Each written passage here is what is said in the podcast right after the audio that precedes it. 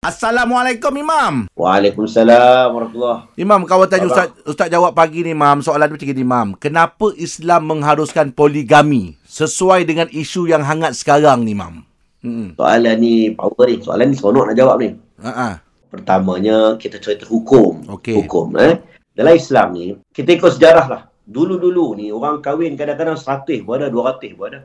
Oh ya Imam. Dulu, dulu. Kemudian dalam sampai dekat kat zaman Nabi ada peristiwa yang orang menikah sampai 10 orang. Jadi waktu tu lah, Quran datang, dia bagi tahu tak boleh lebih pada empat. Mm-mm. Ha. Jadi dalam Quran sebut fankihu ma qabalakum minan nisa masna wa thulatha wa ruba'. Hendaklah kamu ni kalau kamu nak menikah ni boleh kahwin dua, tiga atau empat. Maksudnya Quran berikan kebenaran, keharusan syarak.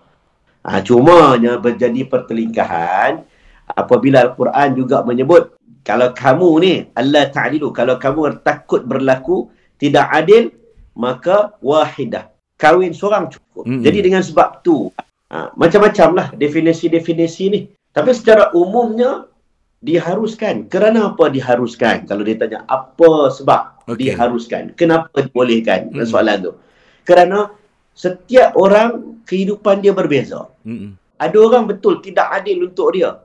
Sebab hukum nikah ni, tak kiralah hukum poligami ke, hukum nikah ni, dia boleh jadi wajib, boleh jadi haram, boleh jadi makruh, boleh jadi macam-macam. Kalaulah dia kahwin poligami boleh mendatangkan kezaliman, jadi haram. Boleh juga. Mm-mm. Ha, jadi, apa yang nak menentukan tu?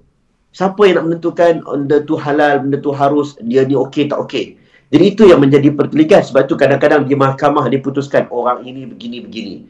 Ha, orang ni layak tak layak. Sebahagian tempat ulama kata tak perlu tanya sebab orang lelaki tu sendiri yang tahu. Hakim belum tentu tahu Mm-mm. dia adil tak adil.